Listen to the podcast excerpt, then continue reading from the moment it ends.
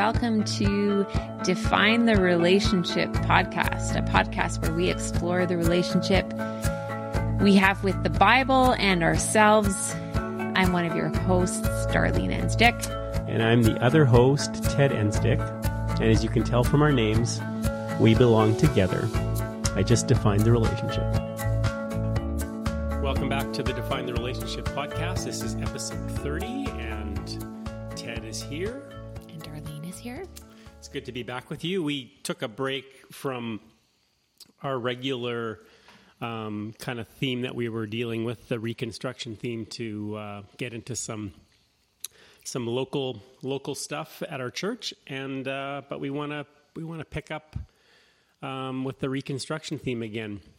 And today we're I think what we're going to do over the next number of episodes is continue to address questions that have come in over the the past number of months about um, areas that need deconstruction and how we can think about reconstructing our theology and our faith in the midst of those questions. So uh, today, Darlene's going to be in the uh, I don't know what what to call this seat, the presentation seat or the um, the pseudo expert seat, or I don't I don't know what it is exactly. What we what we've been doing, if you haven't noticed, is we've been kind of taking responsibility for presenting some ideas in relationship to the question, and the other person kind of takes the the interview interviewee or interviewer position. And um, so today we want to deal with a question that I think we referred to. It's come up before in our, our conversations, and it's one that we we hear quite often. And so, um, whoever shared this this specific question, we thank you for it. And so, here's the question for you today, Darlene. Is there any point to Christianity? Is the main question. And then connected to that, can't I just be a good person? Mm-hmm. Now, before you get into that, um, we sometimes refer to as an elevator speech, which uh, refers to kind of you've got a minute or two to respond to something. Now, I'm wondering you bump into somebody on the elevator and you happen to start discussing stuff, and they ask this question of you well, can't I just be a good person? How would you respond to that in the moment?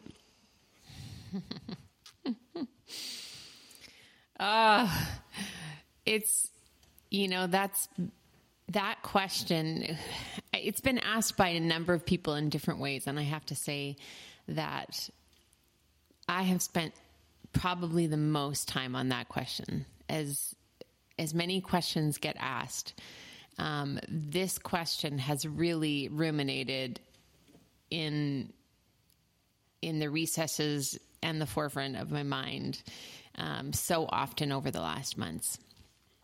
Uh, just kind of wrestling with well, what's really being asked when you're asking that question. And so I am, okay, I have two qualifiers. A, I'm a no expert, not just this, we'll just emphasize the pseudo part.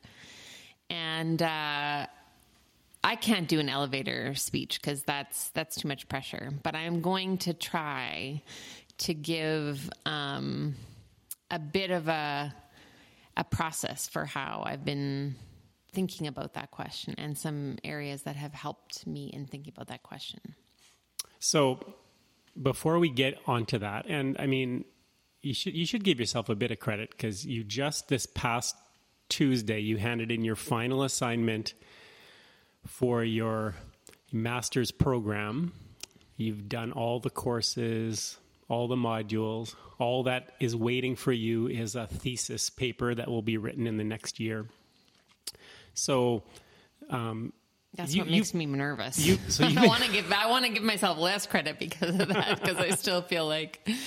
Uh... So we have high expectations for you, Darlene. right. Um, thanks, thanks. But before you get into that, so what do you like? what do you think is behind the question? Like, I think that's such an like it. It's almost. It's not become a cliche the question, but I think it's like it's right up there with um, how can a good God cause or allow so much suffering in the world? Like that's a question that gets asked a lot. Or how can you worship a God who um, who basically um, validates genocide in the Bible? These kinds of things. These are questions that come up so often, and so you know we might want to just sort of like shove them aside and say, "Oh, they're not that good. They're not good questions." But what I think they are good questions, and I think they come from different perspectives. I don't want to assume that. I think there's different energies that um, motivate that question. So, one, which I think we've talked about before, is um, like, I, I think I've said that my reflexive response to the question has been good enough for what? right? Um, and maybe something undergirding the question is good enough to get to heaven? Right. Um, good enough to make it is kind of like is it a measuring tool? But i think another um, another thing that might be motivating the question is um, to what extent does christianity the only answer for the good? Because we see goodness um, embodied in so many different ways. And so i think somebody's asking can can goodness anywhere be um does it count Right. essentially and i think that's a really good i think that's a wrestle that um i mean this is part of what i want to talk about that um the work of philosophy which i think a, a lot of people love and a lot of people hate because they people that maybe don't like it as much think about philosophy as something as dealing with the abstract but it seems to me that humanity has always asked the question what does it mean to be good? What does it mean to be a good person? What does it mean to be a good society, a good community, a good whatever, fill in the blank? And so I think that the ways in which we engage these questions about can it be good enough to be good, then it, it lends itself to a lot more questions. So, what is good? Right. And, uh, and, um, So yeah. can I just just to summarize kind of the motivation aspect or just sort of kind of mining a little bit beneath. It seems to me that what you're saying by that is the question about am I good enough is maybe not as helpful a question partly because it it assumes maybe some of the it assumes some of the things that we've wanted to deconstruct this idea that some people are deemed worthy by their actions and others aren't and we are going to separate those out and how do i get into the right side of that separation? So Right. that's maybe not a helpful question. But as you say i mean pretty much almost everybody that you encounter at some level is asking the question what does it mean to be a good person? What does it mean to live in a good community? And how do i um, how do i become a part of that? And so the atheist the christian the muslim the jew the buddhist i mean e- every one of those religions or those thought approaches are asking that question in some way. So it's a it's a universal question. Right. so? And it's the place where philosophy and and religion also connect. So um because philosophy you know essentially deals with that question so does religion deals with that question. Right. So we sometimes think like, well, philosophy. I'm not. I'm not into philosophy, or I'm not into theology. Um, I don't want to be religious, and yet at at sort of a base level, these are things that humans wrestle with, even if they're not acknowledging it under those those titles. right Okay, so how do you want to how do you want to approach this question of the good? Well, I I'll, I'll approach it with um, just a very elementary um, summary of uh, some stuff that we've been engaging in our. In you talked about my classes in one of my philosophy classes, um, discussing um, Plato, who is probably one of the most famous philosophers, um, and Plato Plato's really um, engagement in the question of of of the good, and um, I, I- we're not going to go into a huge deep dive into Plato, but essentially. Christian philosophers like Plato would interchange good and Okay, God. whoa, whoa, whoa, whoa! Just for a second here, you said Plato was a Christian philosopher. I said Christian philosophers. Okay. He said like Plato.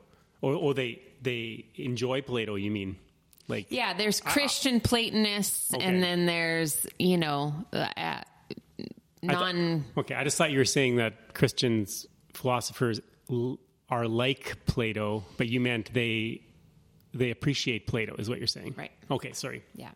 So, um, but Plato uses good and God interchangeably. Okay. Um, and for Plato, the ideal is um, is of utmost importance. So he's looking at the forms and the ideals of goodness of. Um, and the way that people often talk about Plato's triad is what is good. The three eternals that he talks about are beauty, truth, and justice. And the truth one, I think sometimes different words get used, but it's like um, beauty, truth, and goodness, or beauty, truth, and I can't remember what the other. Anyways, we'll work with beauty, truth, and justice, and and so um, when we think about what is good, um, we can think about you know the exploration of beauty and truth and just and God as um, God good. This is this is what that looks like, and it's not just some abstract again philosophy, not just some abstract um, exploration of beauty, truth, and justice, and some kind of but it, but but something that needs to be manifest in in particulars in the realities of how we how a how beauty is embodied, how justice is embodied, how how truth is embodied. And so it gives us a picture, let's say, of good. And then I guess so if if we would take that and if we would believe that um, you know, for for people that uh, believe that God and good are interchangeable, then God is good, goodness is God. And our um, pursuit in this world is how we can participate in the good, in the God, how we can participate in the eternals of beauty, truth, and justice. And Do you want to say a little bit, like you say, it's not an abstract thing. Like, do you want to maybe give some examples about how good gets manifested or embodied by beauty, truth, and justice? Like, maybe there's some some kind of contemporary examples or or things that we could really connect to in our life. Do you have some? Well, eh, sure. I mean, I mean, and everything. Okay, so I'm going to look out the window and I see, you know, some bushes that are budding in our side yard, and I just saw a bird fly out above overhead, and it's a blue sky, and this is this is a beauty that I see. It is it is it is good. You know, it's it's life life is vibrating outside and it's it's moving.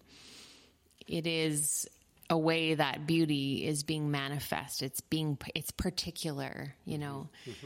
Um, this I'm smelling fresh bread that you baked this morning. Your hands worked it, um, the flour and the water, like just by, you know, the f- actual ways in which the ingredients interact with one another to form something and how you participate in that. And, you know, and then it creates this sense of smell. And I just ate a piece of it and I tasted it, you know. It's like this it, it it became tangible. It became something I ate and smelled and saw. And you're so passionate about it, and you're you read about it, and it's like, you know, you're participating in the learning of how does what's the science of this, and um, I, I mean, it, I can look around in everything. What what makes this chair good is that it's holding me up. It's uh, it's it's something that's allowing me to sit at this table. Um, so so we have these eternals. If if if we are thinking about things from a platonic perspective, we have these eternal, these forms. Um, but they're, they're things that we don't generate. They're things we, we participate in. Hmm. They, uh, they're, they're, um, they're signposts for us. They're icons for us. Hmm.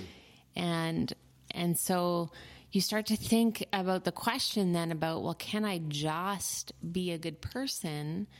And what if we took the word just out of it? Mm. Can I be a good person? Mm. And is there a sense that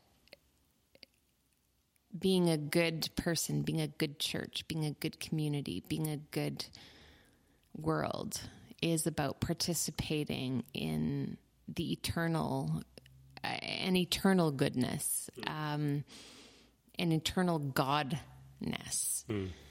Um, and somehow that just that, that, changes the feeling a little bit, right? Mm-hmm.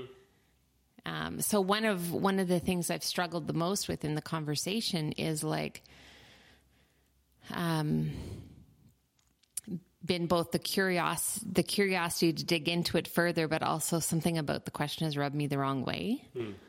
because um, it's also rubbed this sense of like that I can just do my th- my thing and I can be good and I can kind of be an individual. It's like sort of this individualistic pursuit and I have these things within me and I can just do it and that's good enough and uh, for my sensibilities of how we're connected in in this world and how how um, every what makes uh, something who I am to be good. And in this regard, I think uh, Simone Weil has really impacted me in this last year, reading some of her stuff through my classes and.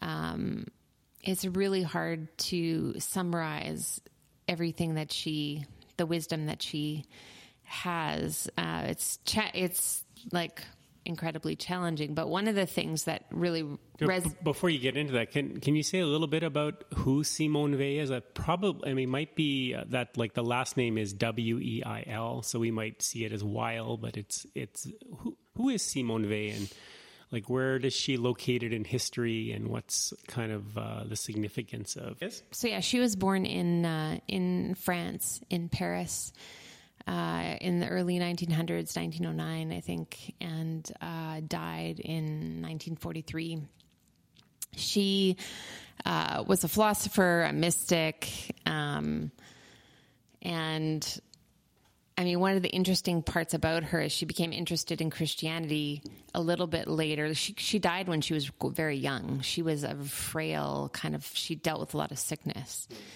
um, and she became very interested in Christianity. Um, but she never she t- intentionally chose to stay outside of the church, uh, like to not get baptized, in order to identify with the people on the outside. Hmm. And so that's kind of an interesting um, uh, thing about her. Mm-hmm. But in this um, translation of her work, um, translated by Brad Jersak, and it's called Awaiting God. Um, there are, oh, I just encourage you to to read it if I think a lot of you would love it. Um, if I'm thinking about my seeds community here. But she talks a lot about affliction, about the love of God, and and talks about affliction and suffering and the differences between these things.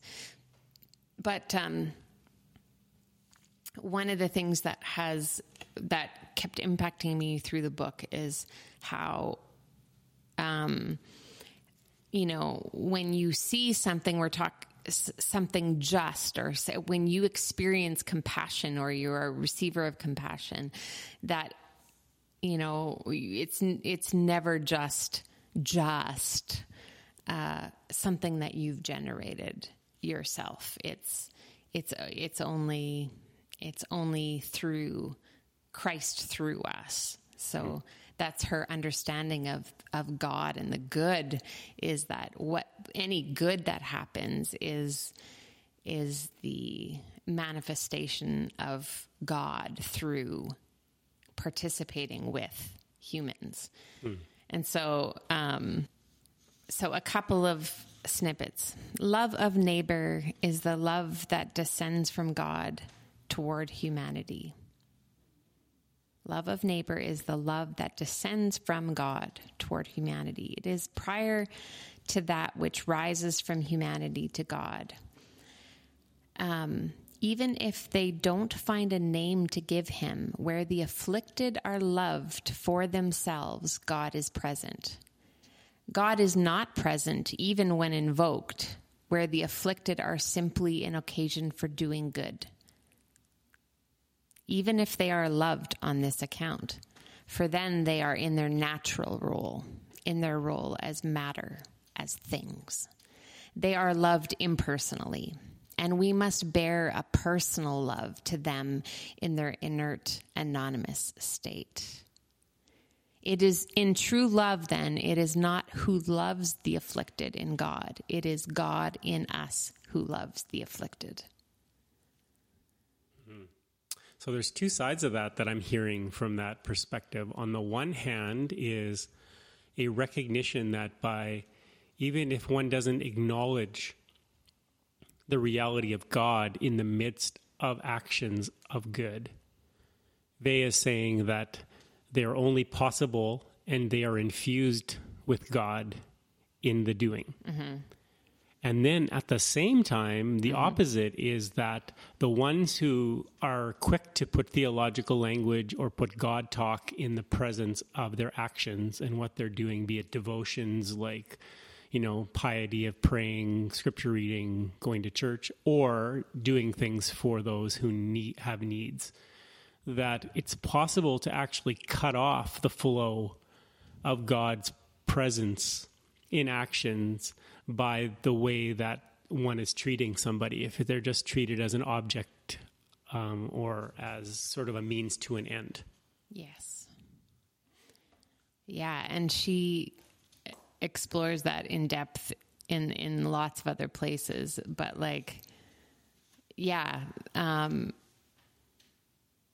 that sense that um if you pass by somebody and without noticing them. The only person that, like she says, what person is able to discern them if Christ himself does not look through our eyes? We only notice that they behave strangely sometimes and we reprimand behavior or we are compassion, like, uh, where, where, oh yeah, she says, when compassion truly produces itself, it is a miracle more astonishing than walking on water Hmm. healing the sick, or even resurrection of the dead. So she's distinguishing sometimes between, you know, acts that we say are good things, you know. Like, I think I referred to this story of being in the city and, oh, okay, I'm going to give you this toonie, this person that is standing at the corner asking for money and I'm looking for it, looking for it. And then the person says to me, You can just smile at me, you know. It's like, oh, I was like wanting to do something good. And he reflected back that, like, look at me. So they would say, when compassion truly produces itself, it's it's like a miracle. Hmm.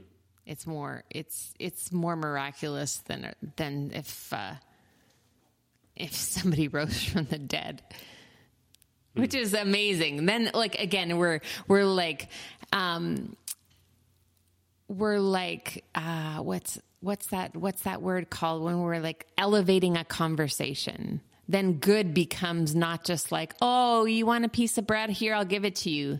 Right. that's just like you deserve a piece of bread. That doesn't make anything extraordinary. I've just given you a piece of bread. If something of actual true justice and beauty and truth and compassion manifests itself, then they says, it is because mm-hmm. we are participating with the good, the good, right? God. So, so let's circle.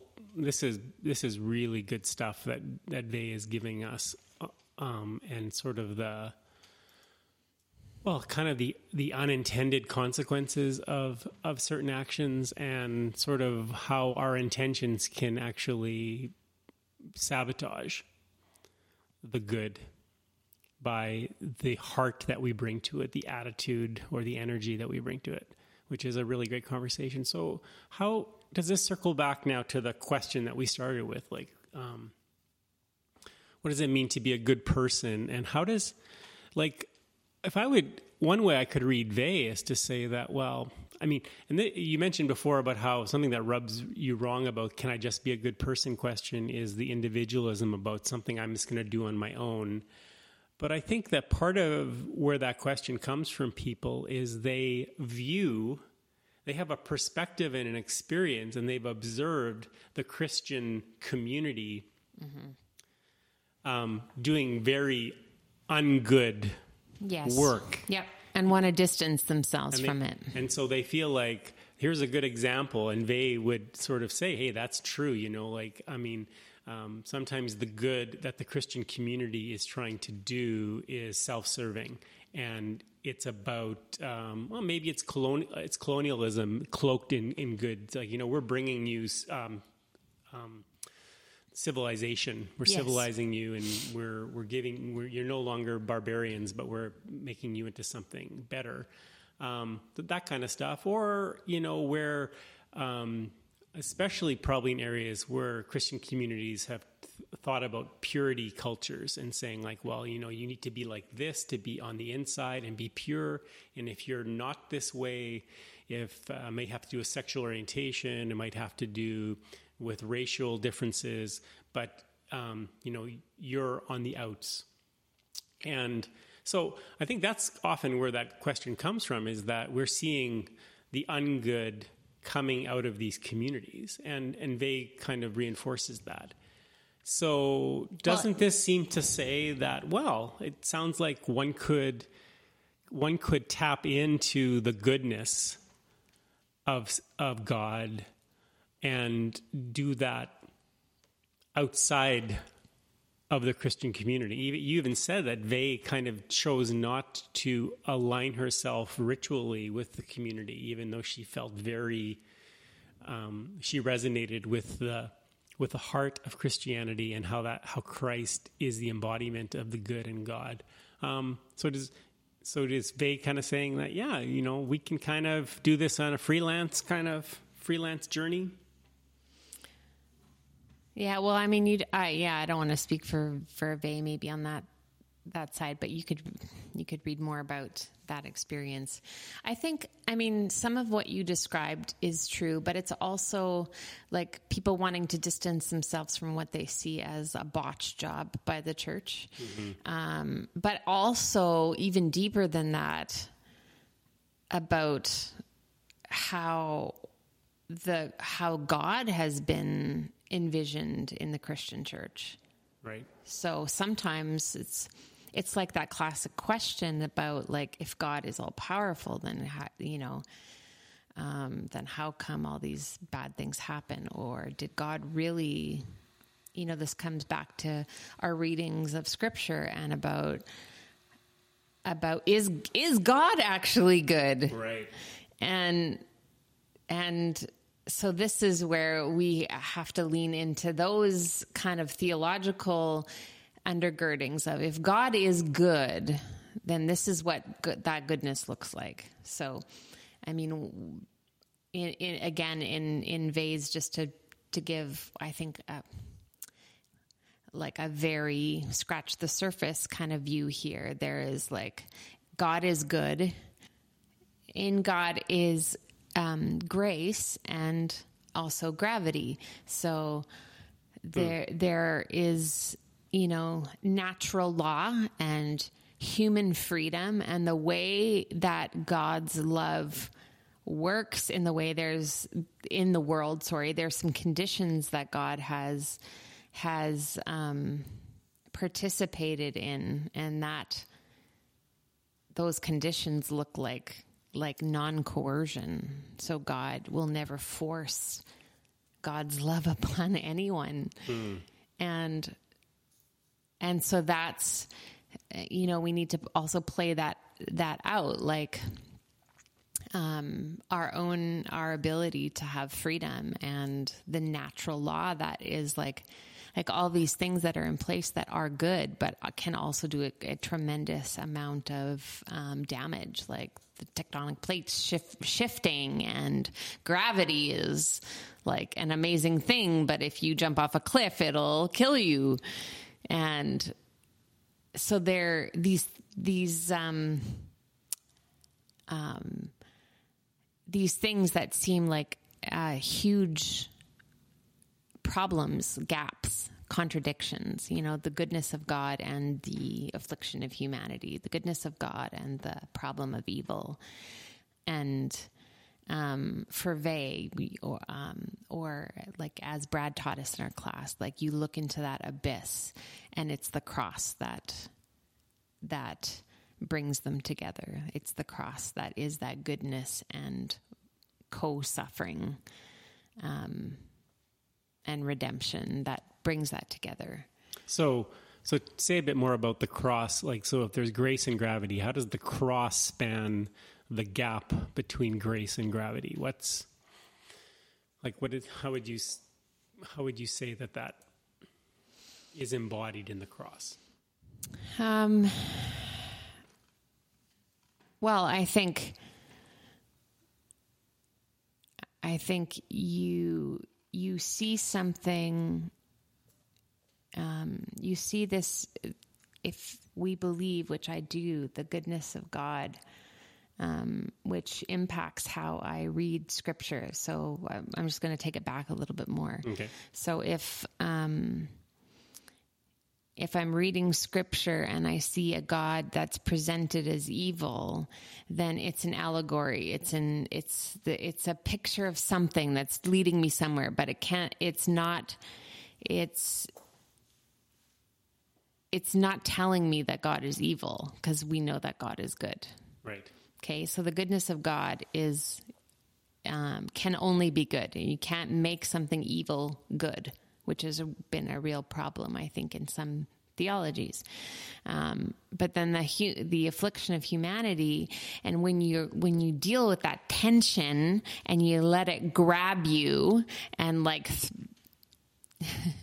you know, really throw you down.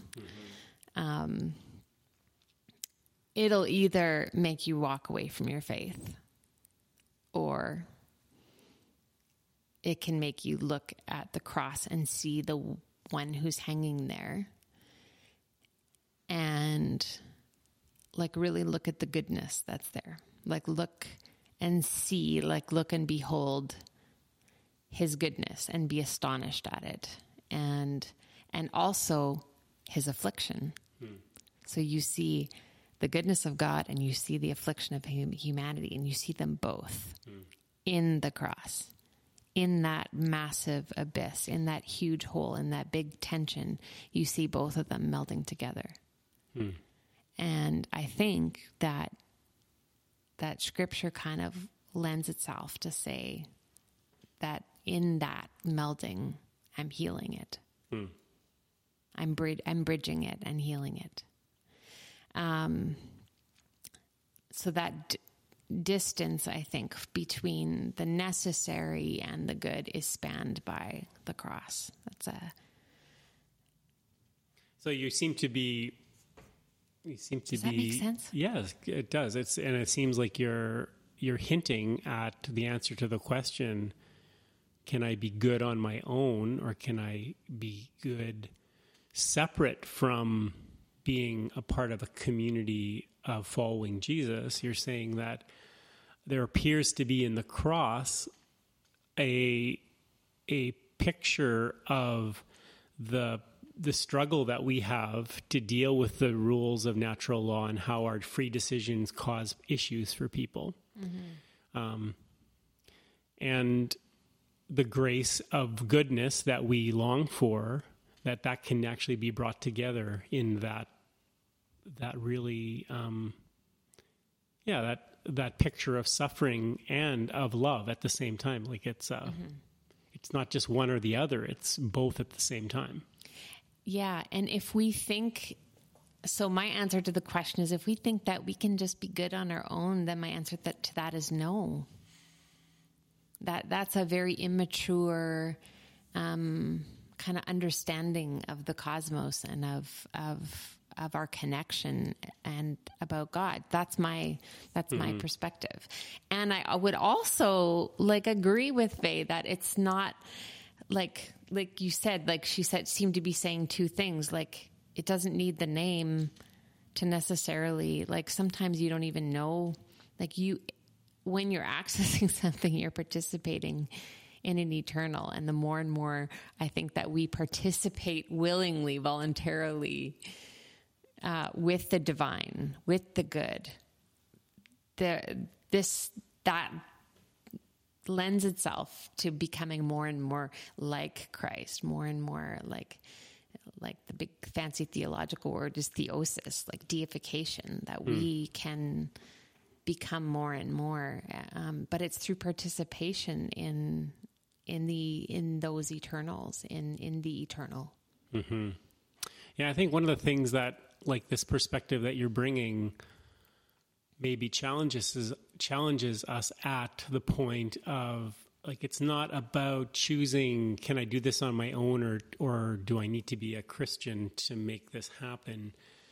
It actually involves like I think it involves um, kind of a more challenging approach to our faith like because I think the the reality that maybe would like you say would maybe we would lose our faith. Mm-hmm. I mean, um, what we're really being called to is to take a close look at what we believe and and what is being said about the good. Like I think one of the real destructive pieces of the Christian tradition is um, people in power saying, um, "Yeah, this is good because it's coming from us." Yes. You know, so oh yeah, the the winners the winners love to d- define what is good. Right yeah. So so you have like so someone would say like, wow, like really, like God asked uh, the Israelites to um, to annihilate the Amalekites, and then like on on the surface, genocide is is not good. I mean, it's I don't think anybody would would could argue that genocide is a good thing, and yet um, there's a perspective that says, well, yeah, but if God if God says do it, then it it just becomes by definition good because God did this. And um, you've yeah. been sort of bringing a perspective, and you and you were saying as we were talking before that like the Platonic from like the Plato perspective and also the Weil perspective, but like you know like the early church leaders they interpreted Scripture with the perspective that said, well, we know God is good. God is beauty, truth, and justice. And so mm-hmm. when we see something in the scriptures being um, God being identified with something that isn't good, that isn't true, isn't justice, then we we immediately say, well, something else must be going on here. We don't we sort of we don't sort of say, well, God is doing it, so it's automatically good. We can't ascribe that yeah. to God. And one of the most beautiful things for me in this whole schooling process is realizing that, like early church people, like we're doing this. Yeah. You know, sometimes people we're criticized now like oh you're changing the gospel you're changing the scriptures no like people were were doing this in the first second third fourth sixth eighth centuries yeah and in many ways that was happening lost bef- it it was happening before power and the empire and kind of the winners became at the center yeah. of the Christian movement. These were these were the people that were on the outskirts, like they talked about. Um, so yeah, if you see something, sorry, I just want no, to put a finer point on it. If you see something evil, you don't see the whole picture. So if you see something evil, you cannot ascribe it to God because God is good. Right. Now, I think Christians have often confused kind of like the, the the necessary and the good. It's like, well, if an earthquake happened, then God must have wanted it, and if God wants it, then it's good. It's like, oh, you're confusing. You're confusing the good and the necessary. So natural law is happening here. Right.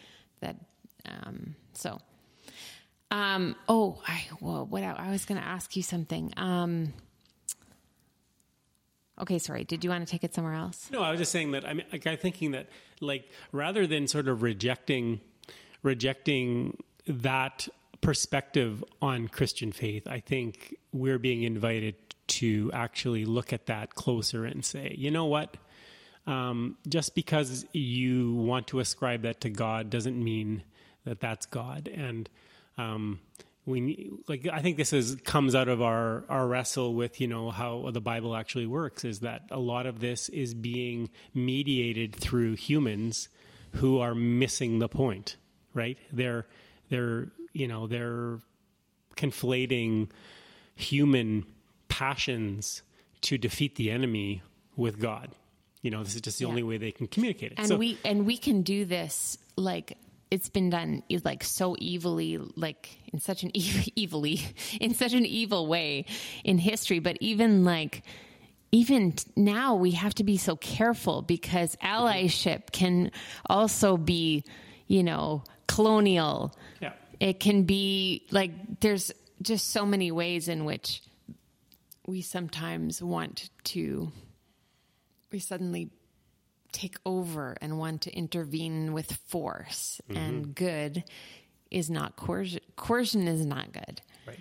and so as um you know we also have human freedom to participate in the grace of this world. That's we have freedom to take over and ha- take power and we also have freedom to participate in in grace and good so Yes, and at the same time, point out and acknowledge when the grace and the good is taking place outside of our outside of our community. You know, like I mean, I mean, I- I'm thinking outside of our identified community when you know somebody who we've tended to treat as being separate from us is actually the one participating in the miracle that Weil talks about. And Yeah, and that kind of, you know, we like it to fit in our categories. Like, well, that, yeah. So that that can be disorienting mm-hmm. for us at times. But I, But I think it's also clear that I mean, if if you like, it, it's not hard to find. It's not hard to find even in the complicated Bible that we've been given, where it questions this kind of perspective, and it and it invites us to see the good outside of things that we think it has to be inside of. You know, and so.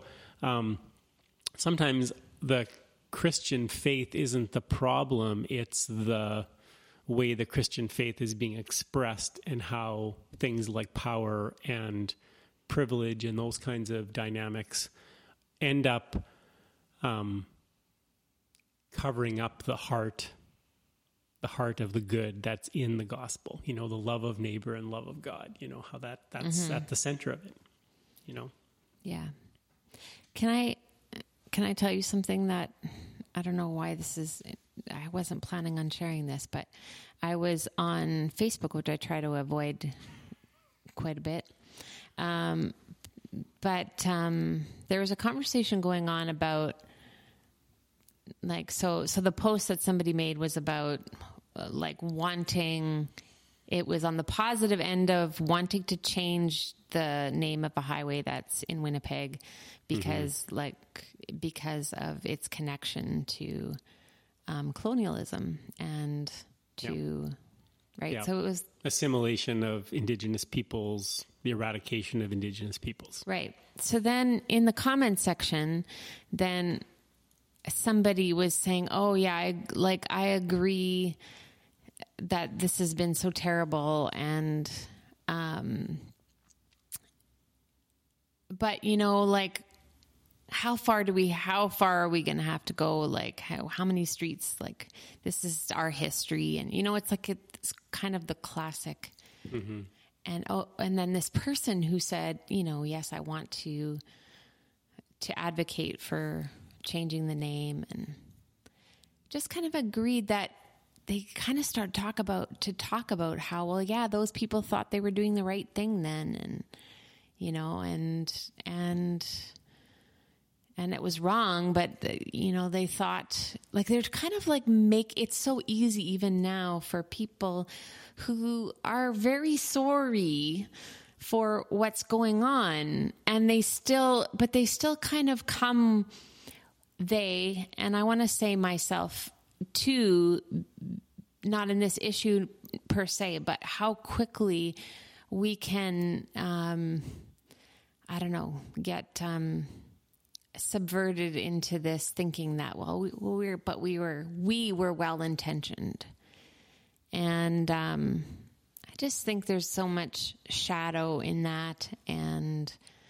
um, like t- to me, I was reading it and I was kind of not enjoying it at all. And i thought this is not good. And and everything that's being talked about it sounds good to them. Like you know or it sounds like oh they're very caring and very like christian perspective and like wanting god to heal these people. And just like but it still f- seemed to me to be really really missing. Mm-hmm.